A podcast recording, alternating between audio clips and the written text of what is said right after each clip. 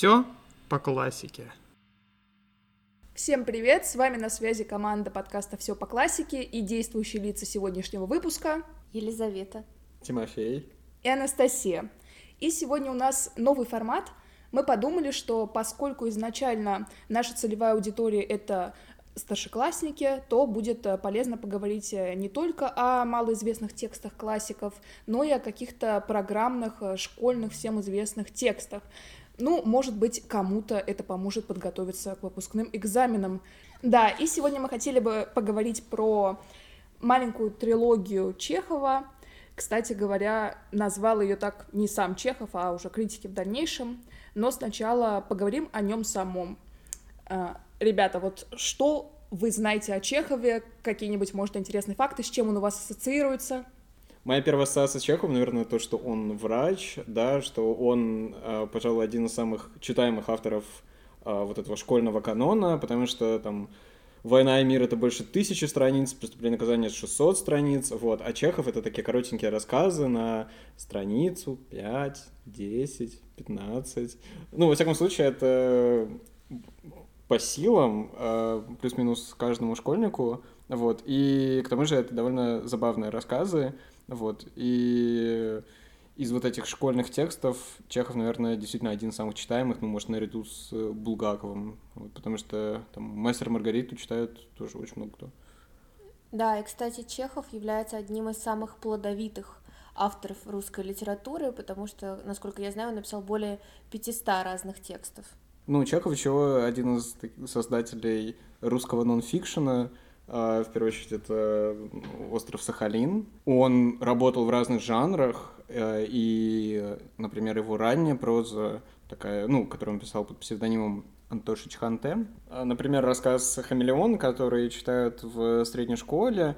А, это очень короткий, э, довольно смешной рассказ. Да, и у нас есть уже поздний Чехов, который намного серьезнее, который, ну, как бы сохраняет свою комедийность, но она как-то сильно трансформируется, о чем, я думаю, мы сегодня поговорим. Да, вообще в творчестве Чехова насколько я знаю, три периода, то есть вот этот вот э, как раз ранний, вот э, все эти комические достаточно вот тексты. Дальше идет э, период объективный, когда там э, голос автора минимален, в общем-то, и уже заключительный, вот да, маленькая трилогия относится к нему. Он характеризуется тем, что вот вся эта филитонистика тоже сходит на нет, но непосредственно голос автора какой-то появляется, может даже где-то немножко морализаторский. Ну да, я бы даже назвал вот этот финальный период его таким модернистским, я вот не очень согласен насчет э, морали, потому что у Чехова как бы вот эти его... Он, он не вводит таких типических ситуаций, как, например, это делал там Толстой, да, которые там приводят к такому однозначному моральному выводу, вот, и вот эти последние рассказы, мне кажется, в них очень сильно ослабляется сюжет, то есть они не очень сюжетные, и э, их, например, не очень просто пересказать. Я думаю, это, мы это увидим, а, особенно ну, даже, даже вот э, если возьмем только вот трилогию, потому что вот, например, «Человек в футляре», он еще более-менее сюжетный, там есть кульминация, его, его можно пересказать, а вот, например, финальный рассказ о любви, а, ну, там как бы ничего особо не происходит. Да, вот э, вообще критики называли такую характеристику творчества Чехова термином антиклимактичность, в общем-то, что нет такой градации, когда сначала у нас э, ну, сюжет достаточно медленно развивается, потом а, есть какое-то событие, которое резко все меняет, то есть э, все как будто более-менее плавно от начала до конца. И вообще некоторые критики даже сомневались в том, что Чехов пишет э, в реалистической манере, вот как сказал Тимофей, э, что-то здесь есть такое модернистское, и применялись, кроме того, еще такие термины, как случайностный реализм или же атипический, какой-то постклассический, то есть как будто тут что-то действительно не так. Ну да, то есть если даже мы возьмем какие-то ключевые тексты модернизма, там роман Улиц, скажем, то есть можно, то есть ради сюжета его читать довольно странно.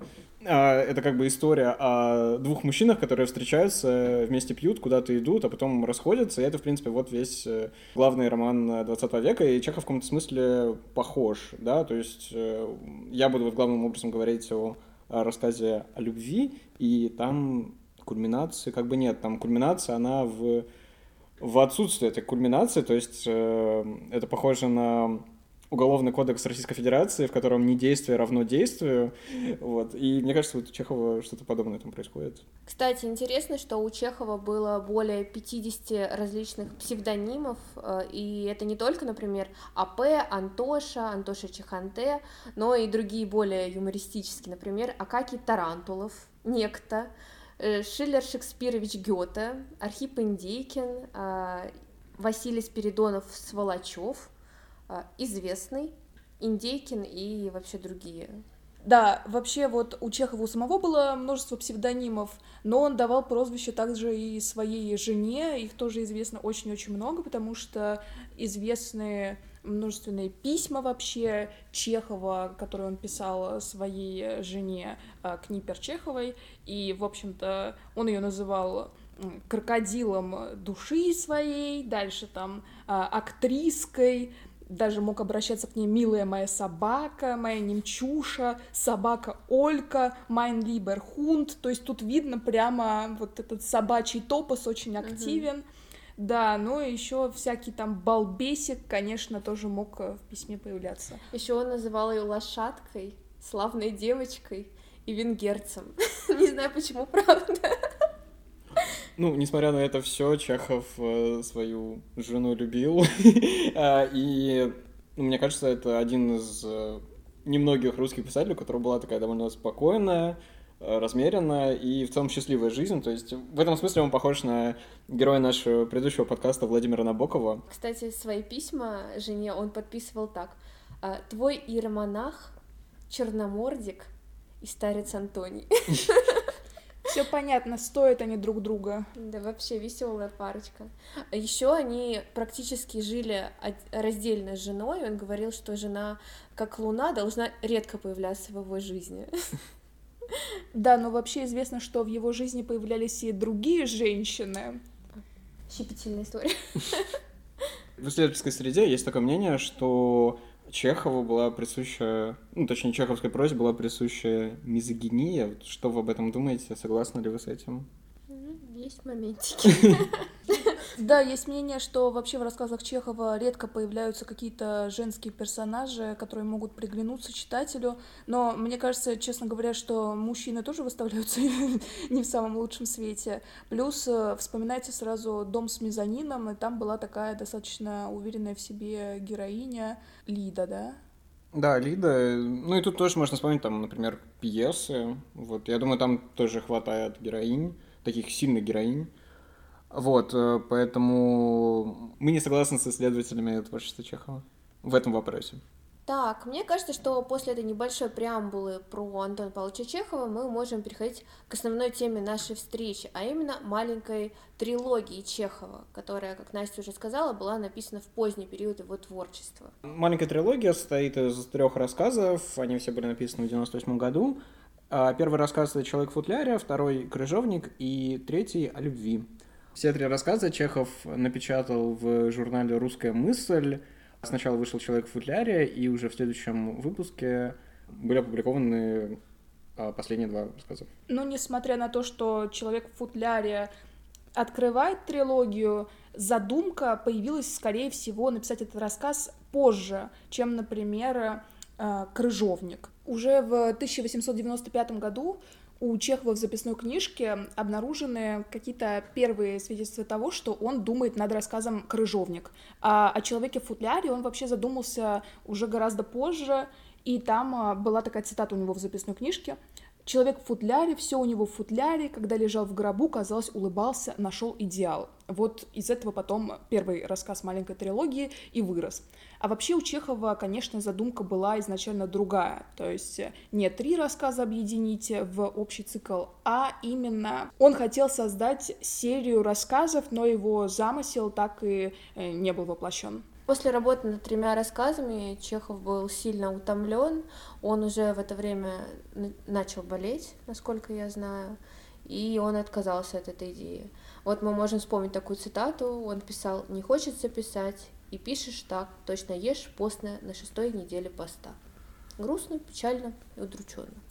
Я еще читал в комментариях к одному из рассказов, как э, Чехов пишет э, своему издателю, Я точно цитату не приведу, но смысл был примерно такой, что, ну, если рассказы неплохие, то как бы опубликую, если нет, ну, типа, пришли обратно. Вот, то есть э, Чехов довольно критически относился к своему творчеству, э, во всяком случае, вот в поздний период.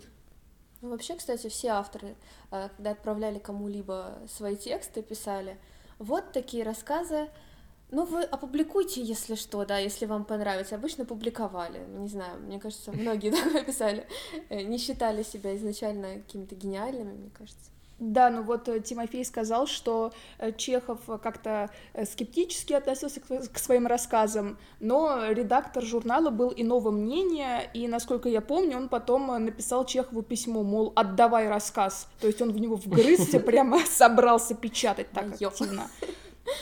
Еще интересно, что у Чехова была такая знакомая по фамилии Васильева, и она решила создать сборник в пользу голодающим и посвятить э, его Чехову. И она хотела опубликовать э, статью о нем, о том, как он весь замечательный, и включить туда рассказ «Человек в футляре», но Чехов воспротивился, не захотел он предоставлять никакой рассказ, и статью тоже не хотел, чтобы публиковали. Но в итоге она все равно выпустила этот сборник, и называется он «Помощь пострадавшим от неурожая в Самарской губернии».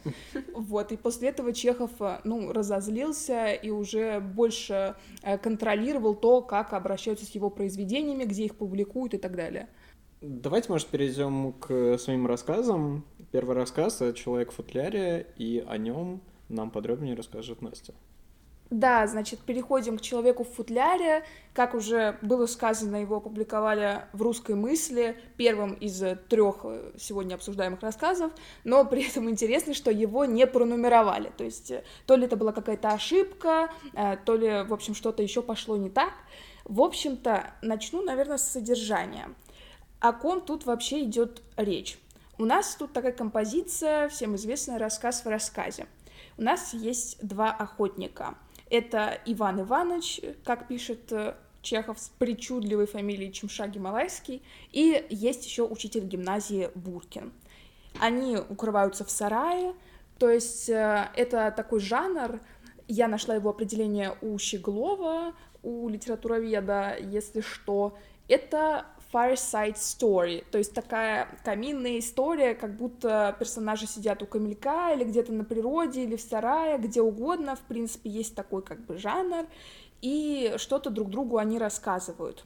И вот в этом рассказе «Человек в футляре» у нас Буркин рассказывает историю своего коллеги. Собственно, о ком идет речь? О Беликове. Это такой герой, вот после того, как Чехов его здесь описал, как раз и появился термин «футлярность», э, который стали использовать многие учителя литературы. Э, собственно, откуда такой термин, почему? А потому что этот главный герой вот этого рассказа в рассказе, он, собственно, постоянно укрывается, укрывает себя от жизни, свои вещи тоже укрывает от нее, то есть он всего боится, носит э, какие-то часы в футляре, зонтик в футляре, э, живет один, у него нет какой-то личной жизни, э, нет друзей, при этом он является приверженцем большого количества норм, каких-то циркуляров. То есть, если что-то запрещают, ему это понятно. А если разрешают, то остается какая-то недосказанность. И вот его девиз по жизни, наверное, это не вляпаться. Вот он просто все время думает, как бы чего не вышло. И его вообще деятельность, он преподаватель греческого языка, э, непосредственно коррелирует э, с тем э, типажом, который здесь представлен, потому что он работает с таким как бы уже мертвым языком, с древнегреческим, по сути. И при этом интересно, что такой человек парадоксальным образом умудряется а, держать всех в своей власти. То есть окружающие его люди боятся что-либо сделать не так, даже священники, ну, не говоря уже о коллегах по работе. Они все время пытаются вести себя правильно, ходить по струнке, потому что вдруг этот э, замечательный э, Беликов их осудит. Ну да, я бы еще добавил, что они все его, конечно, ну, мягко скажем, недолюбливают, но, но действительно следует э, тому, что что он говорит, что он от них просит. Там, в частности, вот есть история, как он говорил, что вот нужно выгнать двух гимназистов, и как бы, ну, никто не хотел гимназистов выгонять, но в итоге ну, их действительно очистили, потому что этот Беликов на этом настаивал. Ну да, все правильно. Я, кстати, еще вернусь к этому моменту потом, потому что а, есть такая интерпретация этого рассказа, а, как истории о змееборце и жертвах, которые отдают змею. В общем, я к этому еще вернусь, это сейчас будет не очень понятно. Извини. Хорошо, все нормально. Так, в общем-то, уже обсудили, что это за человек, и теперь перейдем как бы к основной этой коллизии у нас вот в этом провинциальном пространстве, которое описывается, появляются новые герои. Это некий Коваленко, преподаватель истории и географии, и его сестра Варенька. Приезжают они из Малороссии, и они контрастируют с тем миром, вот этих героев, которых выстроил вокруг себя Беликов, которые ходят по струнке, вот, этот Коваленко, он такой молодой, высокий, смуглый, рукастый, с характером. Он сразу замечает, э, кем является Беликов, и Беликов ему совершенно даже не нравится. Варенька такая красивая, краснощекая девица, она очень любит петь, такая задорная. И вот так получается каким-то образом, что она начинает испытывать симпатию к нашему футлярному герою, а он к ней. И все вокруг это видят и хотят их каким-то образом поженить, потому что Беликову-то уже 40 лет, а ей 30, значит, она уже тоже такая старуха, наверное, по меркам-то чеховских времен, да. Да, Чехов довольно забавно об этом пишет, что все вокруг говорили, что вот им надо пожениться, и герои, по сути, как-то вот в это сами даже поверили, вот, после того, как, типа, со всех сторон об этом а, им рассказывали. Да, так и произошло, но поверили они, видимо, зря, потому что ничего хорошего, как можно догадаться, из всего этого не вышло. Первая проблема, с которой столкнулся Беликов, это вообще невозможность сделать серьезный шаг. Он все время говорил, что надо вот все хорошенько обдумать перед тем, как вступить в брак и так далее. Но это может быть мысль здравая. Но потом появилась карикатура на Беликова, где он был изображен рядом с Варенькой, нарисовал кто-то из учеников, и эта карикатура, она же дошла до самого Беликова, и он очень сильно переволновался из-за этого. Но не это было самым ужасным, потому что дальше хуже. Дальше Беликов видит, как Коваленко со своей сестрой, Варенькой, его возлюбленной, катаются на велосипеде, а это уже совершенно неприлично. Ну, кстати, тут такая ремарочка, женщина действительно долго не катались на велосипеде, и вообще вот отношение к спорту было скептическим, особенно в среде дворянства, то есть считалось, что вот э, все эти физические упражнения, они прежде всего а, для людей, ну, не такого высокого пошива. И после этого случается кое-что еще более ужасное – когда Беликов встречается с Коваленко, они с ним объясняются уже напрямую, как бы в своей неприязни. Беликов говорит, что вот, мол, вы с сестрой катаетесь на велосипеде, и как-то это все совсем неблаговидно, я должен пересказать начальству. Коваленко уже тут выходит из себя и применяет физическую силу. И тогда Беликов летит по лестнице вниз, когда его толкают, а внизу лестницы его ожидает прекрасная возлюбленная. То есть он в прямом смысле падает лицом в грязь, вот происходит такое, как бы такая визуализация этого экспрессивного выражения, и Варенька, конечно, над ним смеется.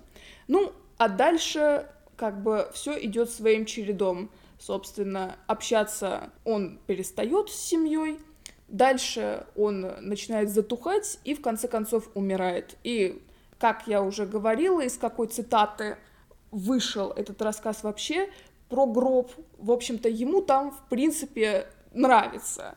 Ну, то есть он нашел свой последний футляр, свое пристанище, где ему уже как бы никогда плохо не будет. Даже у него на лице, по-моему, благостная улыбка. Ну, и рассказ заканчивается не совсем на смерти Беликова. Потом мы видим жизнь города, да, то есть Э, с одной стороны, кажется, что вот этот тиран, он умер, да, и сейчас люди как бы станут свободными, вот, и Чехов пишет э, о том, как э, жители этого города идут с похорон, да, и что у них такое чувство, как у детей, которых родители уехали из дома, да, то есть такое чувство свободы, но оно очень быстро проходит, и обнаруживается, что по инерции они продолжают соблюдать вот эти циркуляры, то есть э, вот эта футлярность, она остается. И мне кажется, вот это самое страшное в этом рассказе, э, что ну, никакого освобождения там нет. Да, и ранее вот э, Тимофей уже говорил про учеников, которых выгоняют из школы, потому что Беликов просто-напросто так захотел. И вообще я обещала тут про одну концепцию рассказать. Короче говоря, есть такая версия, что здесь присутствует некий сказочный или мифологический подтекст, касающийся борьбы со змеем. В общем-то, история о змееборце. Что это такое? У нас есть змей, такой тоталитарный герой, который пытается всех строить, и он требует жертв. Собственно, жертвы вот здесь это ученики. И часто, как мы знаем, во всяких сказках в жертву приносятся дети. Дальше у нас есть герои, которые как бы очарованы змеем, или они находятся, по крайней мере, в его власти, и они не могут никак ему противостоять. Собственно, это все окружение Беликова. А есть змееборец. Это обязательно кто-то, кто приезжает извне, то есть с других территорий, как здесь из Малороссии у нас приезжает Коваленко. И поэтому он сразу видит, в чем суть, и должен как бы Беликова на сюжетном уровне победить. Обычно змееборец должен одержать победу именно с помощью физической силы, что мы здесь и видим. Но, как уже сказал Тимофей, никакого хэппи-энда здесь нет, даже учитывая то, что тиран повержен, и, в общем-то, это тоже одна из особенностей творчества Чехова. Вот хэппи-энды у него крайне редко присутствуют где-либо. И интересно, что вот э, та концепция, которую я представила, она может даже еще больше раздуваться среди исследователей, и Щеглов даже говорит, что это какой-то прототип чуть ли не э, Оруэлловского 1984. Вот. И еще проводятся часто параллели между этим рассказом и тараканищем. То есть говорят, что Чуковский мог ориентироваться на Чехова. Кстати, я сейчас подумала, и мне стало интересно, не мог ли Сологуб вдохновляться образом Беликова при создании образа Передонова в романе «Мелкий бес»? Ну, мне в это охотно верится, действительно очень Такой такие... властный учитель, который строит всякие козни и все остальное. Ну, такой самодур. Да. да. Угу. На самом деле, да, только у Передонова была, я бы сказала, активная личная жизнь, а здесь мы этого не видим. Ну, он развивался, в отличие от Беликова. Беликов, к сожалению, умер, он не успел дойти до этого уровня. Ну, к сожалению, или... Кстати, насколько я знаю, у многих героев Чехова есть прототипы. Э, существует ли какое-то реальное лицо, которое скрывается за образом Беликова? Да, вообще есть несколько предположений. Э, во-первых, это, возможно, инспектор Таганрогской гимназии. Напомню, если что, что Чехов там родился, долгое время жил. В общем-то, инспектора звали... Э, не знаю, как его звали, но фамилия у него была Дьяконов. И современники Чехова вообще говорили, что это была такая машина буквально, которая ходила, говорила, действовала, какие-то циркуляры исполняла, а потом просто сломалась и вышла из употребления и все время Дьяконов ходил в калоши и вечно носил с собой зонтик. Как раз-таки в «Человеке в футляре» эта деталь постоянно появляется, то есть Беликов у нас ходит с зонтом. Дальше есть другое предположение. Такой ученый гидрограф, это такой специалист, который изучает физические характеристики морей, каких-то других водных объектов и, возможно, отвечает за оборону, но не суть. Суть в том, что он в сухую погоду тоже ходил в калошах и носил с собой зонтик, чтобы не погибнуть от солнечного удара, как пишет Чехов, и при этом он боялся умывания холодной водой, жаловался на замирание сердца, в общем, тоже представлял такое посмешище, как считали его современники. Ну и третья версия — это брат Чехова Иван Павлович, он тоже был педагогом, и он постоянно пытался покупать э, все по дешевке, выгодно, при этом не тратить там лишние деньги, как-то замыкался в себе, и в хорошую погоду брал с собой зонтик, что самое главное. То есть, видите, в основном исследователи цепляются за то, что Чехов постоянно пишет про какие-то зонтики, пытаются связывать это с Беликовым и с влиянием на рассказ. Ну, как часто бывает, наверное, здесь такой образ собирательный, то есть сразу несколько человек натолкнули его на мысли о том, что можно написать рассказ о футлярном герое. И напоследок я, наверное, задам вам такой вопрос. Вот считаете ли вы действительно, вот искренне ответьте, Беликова ничтожеством? Ну нет, у него же есть все-таки власть над людьми, а у ничтожества не может быть. Ну, мы можем то же самое, например, про императора Нерона сказать, что вот он ничтожество. Ну, нельзя же так сказать все-таки. Ну, скорее тут вопрос о том, как этой властью они э, распоряжаются распоряжались. Ну, Нерон там как бы сомнительно ей распоряжался, Рим сжег. Не, ну он просто, ну как бы у, у Беликова действительно, да, была власть, но он как-то тиранил людей, то есть это даже не какая-то там, не знаю, просвещенная монархия, а, ну, все как-то максимально стрёмно, прям скажем. Ну хорошо, на самом деле я задала этот вопрос, чтобы проверить, будут ли какие-то аргументы, похожие на те, которые высказала э, почитательница Чехова Смоленская. Она говорила, что Беликов на самом деле не ничтожество, потому что все герои, которые его окружают, они вообще ни рыба, ни мясо, то есть никто не кто-то принципиально, то есть героический, потому что тоже Коваленко простой мужик, и сестре тоже там, как говорится в рассказе, не всегда хорошо с ним жилось, другие вообще ходят все по струнке, так что Беликов хотя бы ничтожество то есть э, что-то из себя представляет, а остальные вообще ничего, и на этом фоне он выигрышный персонаж. Вот э, что-то из этой оперы. Ну, не знаю, мне так не кажется. Мне кажется, он плюс-минус тоже на одном уровне с э, всеми другими. То есть единственный герой, который как-то выделяются на фоне остальных, это действительно вот Коваленко и его сестра. Да, то есть это они, по сути, так вот немножко раскачали это э, сонное царство. Ну, на самом деле, я больше согласна тоже с Тимофеем, просто решила в конце своего повествования высказать какую-то непопулярную точку зрения, так что знайте, что она тоже присутствует, но в сочинении ЕГЭ лучше ее как бы не выражать, эту точку зрения, скорее всего. И давайте, может быть, да? А, я вот еще добавлю, я тоже встретил еще одну такую непопулярную точку зрения о том, что а, Чехов, он как бы сочувствует Беликову, да, что вот он такой маленький человек. А, и как бы, с одной стороны, тут есть такое некоторое зерно истины, потому что в, нескольких фрагментах рассказа действительно там автор, ну, рассказчик, он а, говорит о том, что вот мне даже стало его как-то жалко, а, и когда вот он умер, да, что вот он лежит в гробу, э, уже не с такой вот этой злой физиономией, а уже расслабленный а, и так далее, вот.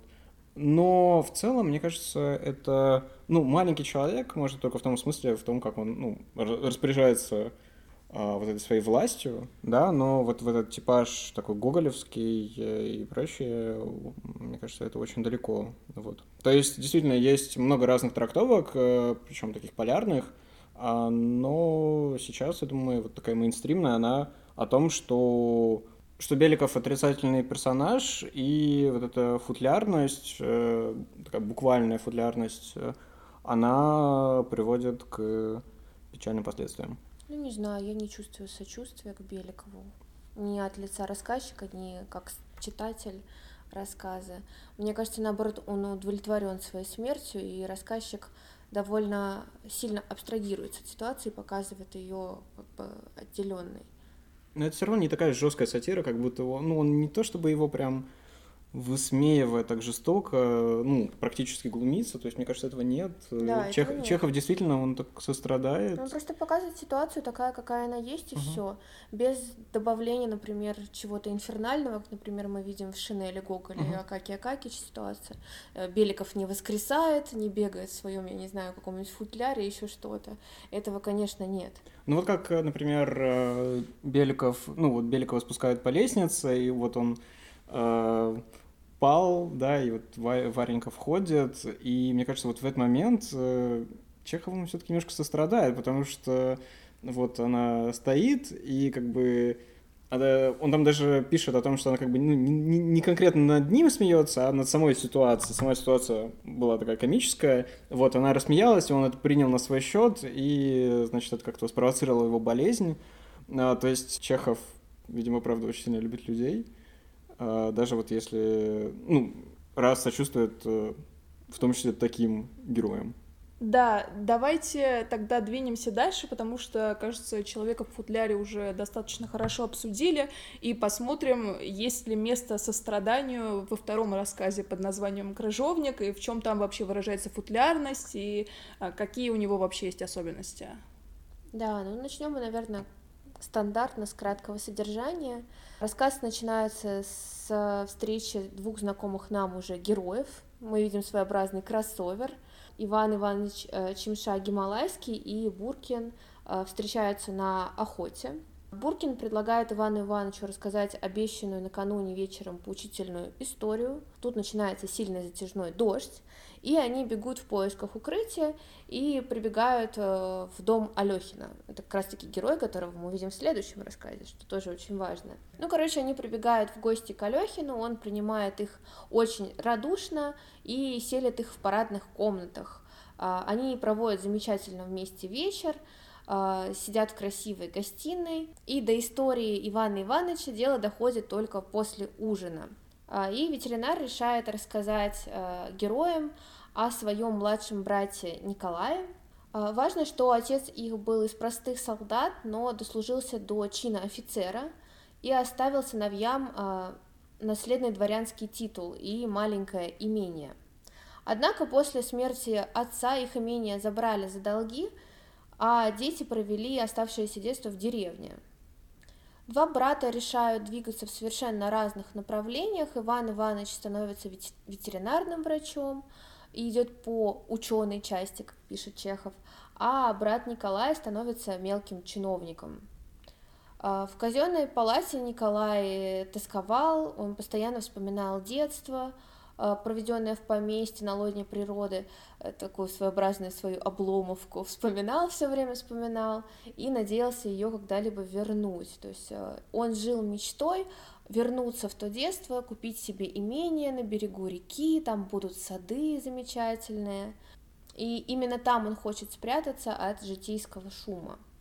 Однако Иван Иванович довольно негативно комментирует мечту брата, говоря, что его желание — это своеобразная лень и нежелание работать. А, он называет его монашеством без подвига.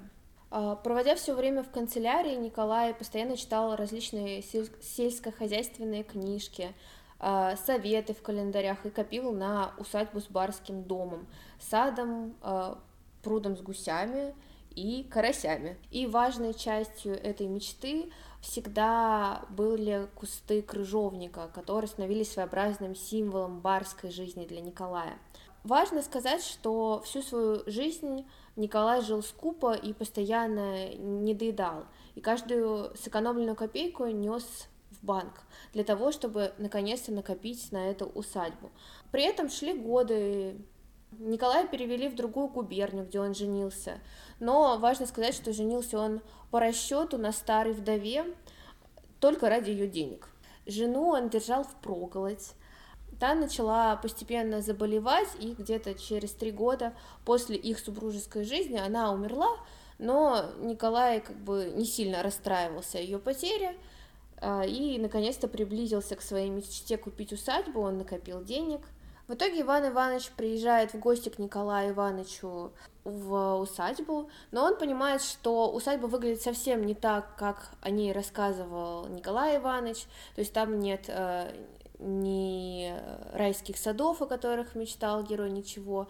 А сам Николай Иванович посадил кусты крыжовника, но вот они дали первые плоды только. Главного героя поражают изменения, которые произошли в его брате. То есть из худого, болезненного человека он превратился в довольно полного, круглолицего, больше похожего на свинью. А в описании жителей усадьбы мы постоянно видим сравнение героев с свиньями и их обиходом. А, то есть брат совершенно изменился, если раньше он, например, боялся иметь собственное мнение, а, теперь он любил говорить правду матку, так сказать, он знал, что кому лучше, как кому что лучше сделать, он полностью, как говорил, понимает мужиков, что вот налить им пол ведра водки и вперед, как бы мужик рад что-то я затянула, будем переходить к финалу рассказа. Короче, герой начал считать себя своеобразным дворянином, он забыл о своих корнях, о том, что его отец был простым солдатом, и уже начал гордиться своей несообразной фамилией. Чимша Гималайский, даже всю свою усадьбу он начал называть усадьба Гималайская. Короче, вечер приезда Ивана Ивановича кухарка поставила на стол э, Николаю Ивановичу тарелку с крыжовником. Это был первый урожай из посаженных им кустов. Но ягоды оказались совсем другими, они были твердые и очень кислые. Но и Николай продолжал есть их с особой жадностью и постоянно нахваливал, что удивило Ивана Ивановича, который видел перед собой, цитата, «счастливого человека, заветная мечта которого осуществилась так очевидно». И важно, что Иваном Ивановичем в этот момент, когда он увидел своего брата, им овладело тяжелое чувство, близкое к отчаянию. Всю ночь Иван Иванович слышал, как брат то и дело ел эти ягоды и причмокивал, так сказать. И от этого мы приходим к основной проблематике рассказа. Чеха говорит о том, какая мечта может быть достойной, к чему стоит человеку стремиться, а к чему, возможно, не стоит. А Чехов был бы не Чеховым, если бы не внес в рассказ социальную проблематику. Я считаю важным процитировать а, один кусочек – Счастливые чувствуют себя хорошо только потому, что несчастные несут свое бремя молча. И без этого молчания счастья было бы невозможно. Это общий гипноз. Надо, чтобы за дверью каждого довольного, счастливого человека стоял кто-нибудь с молоточком и постоянно напоминал бы стуком, что есть несчастные, что как бы он ни был счастлив, жизнь рано или поздно покажет ему свои когти. Ну вот мне кажется, в этих словах э, такой след Льва Толстого, и, насколько я помню, Чехов вообще говорил, что, в принципе, вот это учение Толстого, оно ему очень симпатично, вот, как да. думаешь, есть что-то подобное? Да, конечно, мы можем увидеть явные отсылки на Толстого. Да, тут есть э, просто такой фрагмент, где говорится про три аршина земли, что принято считать, мол, человеку достаточно трех аршинов земли. Но Чехов не согласен с такой точкой зрения и говорит, что человеку нужен весь земной шар, вся природа. А вот э, рассуждение про эти три аршина — это из Толстого, то есть он про них писал, так что тут наблюдается такая полемика с этой усадебностью, с желанием себя посвятить хозяйству исключительно своему. А понятно, у Толстого была другая точка зрения, потому что вот, э, насколько мы знаем, например, в Анне Карениной есть э, самый главный, пожалуй, для Толстого персонаж Левин или Левин, как он его называл, и там он приходит к чему? К тому, что сливается с народом, со своим хозяйством, усадьбой, а здесь вот взгляд противоположный. Ну и вот эта полемика с Толстым, мне кажется, она будет э, особенно сильна в следующем рассказе, в рассказе о любви.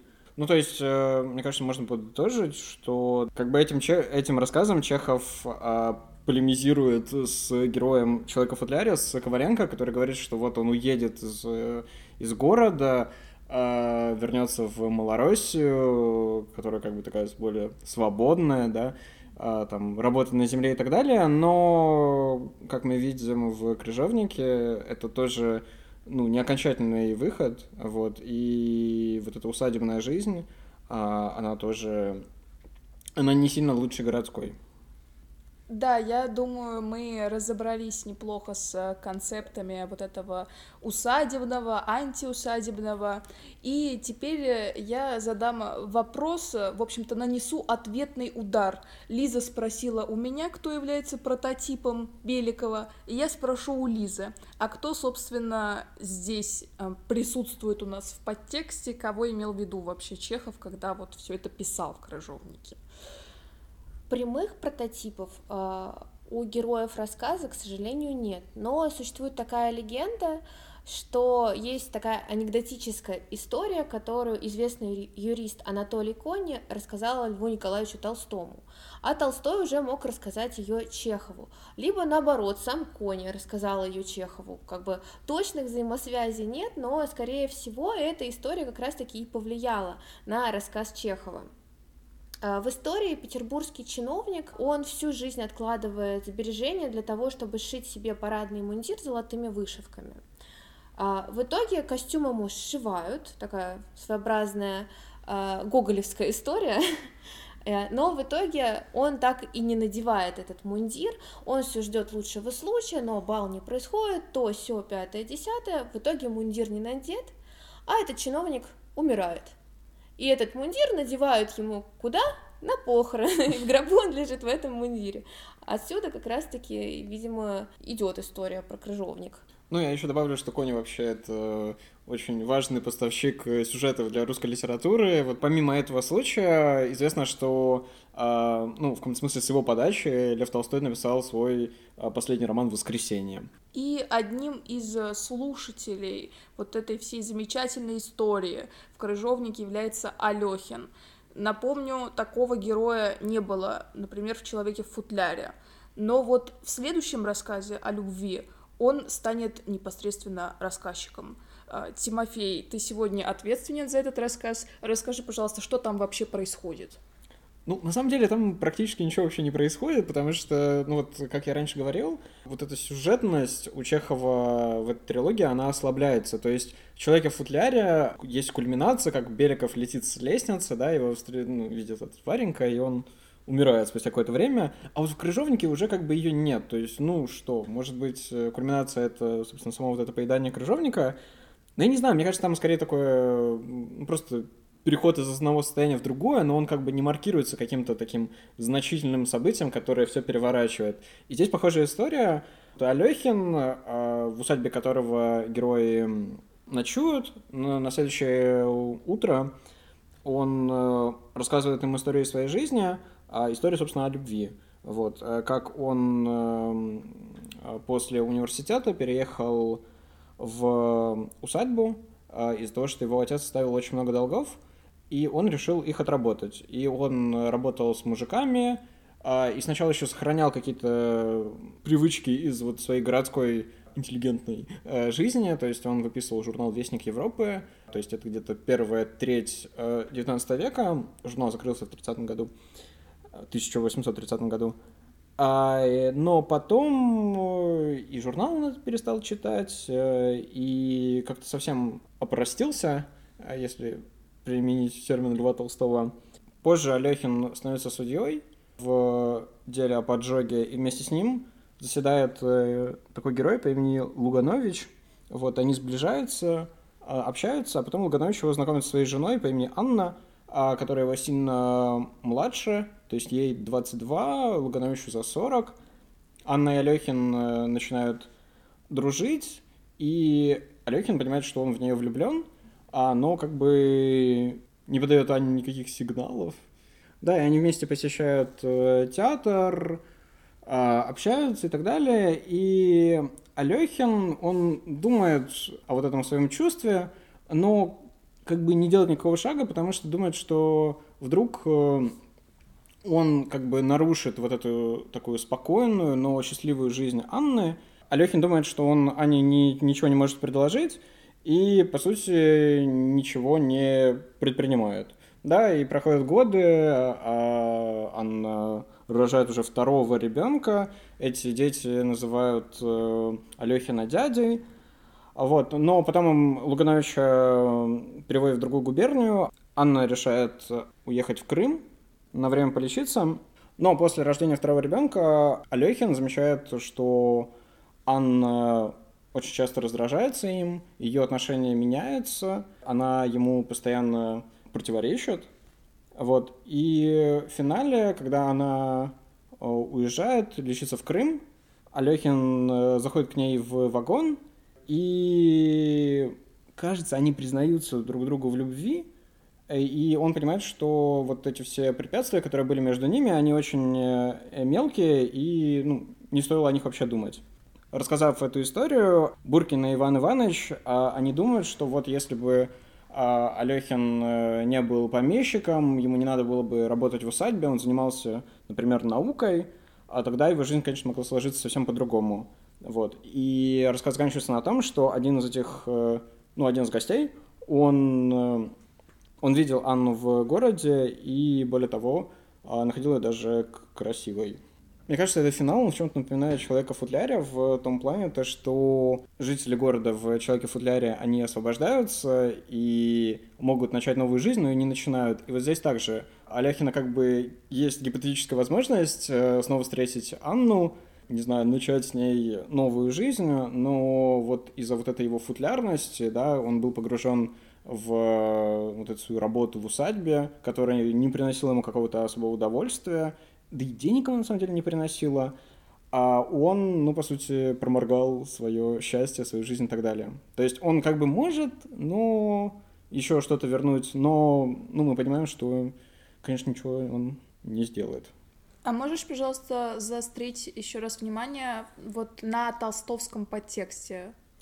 Да, мне кажется, вот в конкретно этом рассказе Чехов работает с Анной Карениной, тут очень много параллелей, то есть Алехин — это такой, э, э, ну, скорее, ну, сниженный Левин, Левин, то есть, э, как, как мы помним, Ваня Карениной, Левин э, тоже работал с мужиками, он заседал в суде, ну, другая параллель еще стоит в том, что героиня тоже Анна, и рассказ заканчивается в поезде, но он не заканчивается как-то трагедийно, как это было Ване Карениной, а когда героиня заканчивает свою жизнь самоубийством, а тут как бы ничего не происходит, то есть есть вот это объяснение в любви, а, но не более того, да, и то есть на уровне сюжета, на уровне текста а, у Чехова нет какого-то такого катарсического эпизода, что ли, да, то есть тут все на уровне подтекстов. В отличие от предыдущей русской литературы, в отличие от Толстого, потому что вот Анну Каренину на самом деле можно пересказать, и там будут какие-то интересные фрагменты, а вот здесь э, на самом деле эти рассказы, они с трудом поддаются пересказу. Да, давайте тогда перейдем уже к выводам. То есть вот э, сейчас Тимофей как раз э, очень важную особенность обнаружил, что рассказы плохо поддаются пересказу, извиняюсь за тавтологию, и, в общем-то, здесь у нас от рассказчика к рассказчику возрастает степень обыденности событий.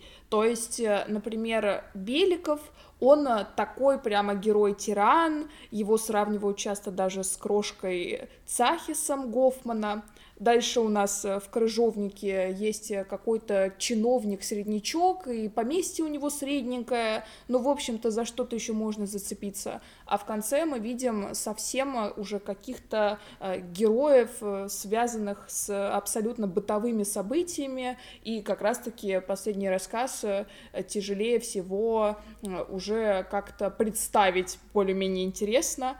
Ну и вообще вот этот цикл, он такой странноватый. То есть он объединен за счет чего получается у нас? Э, за счет общих героев, и то не совсем. Дальше за счет вот этой футлярности. Кстати говоря, мне кажется, что с каждым новым рассказом роль вот этого концепта, она как будто наоборот ослабевает. И а, за счет того, что а, у нас Э, есть вот эта градация, структура от менее личного к более личному. То есть сначала просто рассказ о коллеге, потом рассказ идет уже о брате, и в конце рассказ о себе, то есть вот тоже это заметно. А вы какие бы еще выделили пункты, по которым можно объединить все эти рассказы? Мне кажется, эти рассказы, они объединены такой темой одержимости, то есть в каждом рассказе есть герой, у которого есть какая-то своя такая обсессия, да, то есть э, Беликов, э, он одержим порядком, соблюдением э, циркуляров, в «Крыжовнике» ну, это вообще рассказ о том, как человека захватывает идея, а вот эта идея усадьбы с э, крыжовником, а, и в «О любви» а, это Алехин, который мечтает о браке с Анной, но ничего не предпринимает для и осуществления вот этой своей мечты. Ну, мы как истинные ценители Чехова и люди, которые прочитали более 150, наверное, рассказов Чехова, да, если не путаю, плюс э, его пьесы, наша больная тема в скобочках, э, хотели бы порекомендовать вам некоторые произведения. Я бы порекомендовал э, два произведения. Это рассказ «Студент», а он коротенький, там буквально пять страниц. Э, мне кажется, вот этот катарсический опыт, который испытывает там главный герой, он, он стоит того, чтобы э, прочитать эти пять страниц. Еще бы я порекомендовал повесть «Дуэль», которая, в отличие от наших э, сегодняшних рассказов, она более сюжетная, интересная, и мне кажется, это вот как раз-таки центральное произведение Чехова вообще, а не там одна из его пьес, как обычно об этом как обычно говорят в школе, да, потому что в школе мы рассматриваем э, рассказы и пьесы, а вот такой э, Чехов более крупного объема, он, как правило, игнорируется, как мне кажется. Ну все, обогнал меня Тимофей, потому что дуэль тоже хотела бы порекомендовать, но это говорит только об одном, о том, что реально стоит прочитать этот текст. И, в общем-то, да, как сказал Тимофей, вот этот э, Чехов объемно игнорируется. Ну почему? Потому что у него не так много объемных произведений. Но есть еще, например, степь. Но степь мы не так советуем, ее многие находят скучной.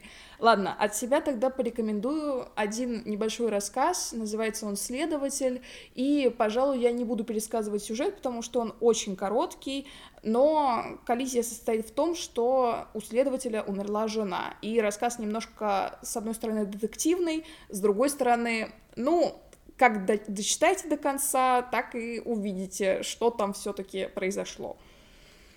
А, я бы также хотела порекомендовать один небольшой рассказик, в нем примерно 5-6 страниц, если я не путаю.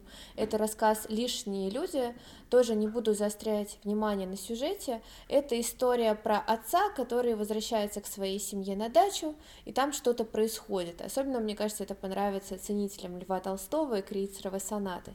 А также, если у вас есть настроение почитать Чехова не юмориста, а депрессивного Чехова, то я бы посоветовала вам рассказ «Тоска». После него хочется немножко, конечно, поплакать, но он того стоит. Наш подкаст, он как ружье Чехова, и на прошлом выпуске он выстрелил. Спасибо вам за 250 прослушиваний на Ютубе. Э, с вами были Анастасия, Елизавета и Тимофей. Ставьте лайки, пишите комментарии, а также подписывайтесь на канал. До новых встреч. Чао.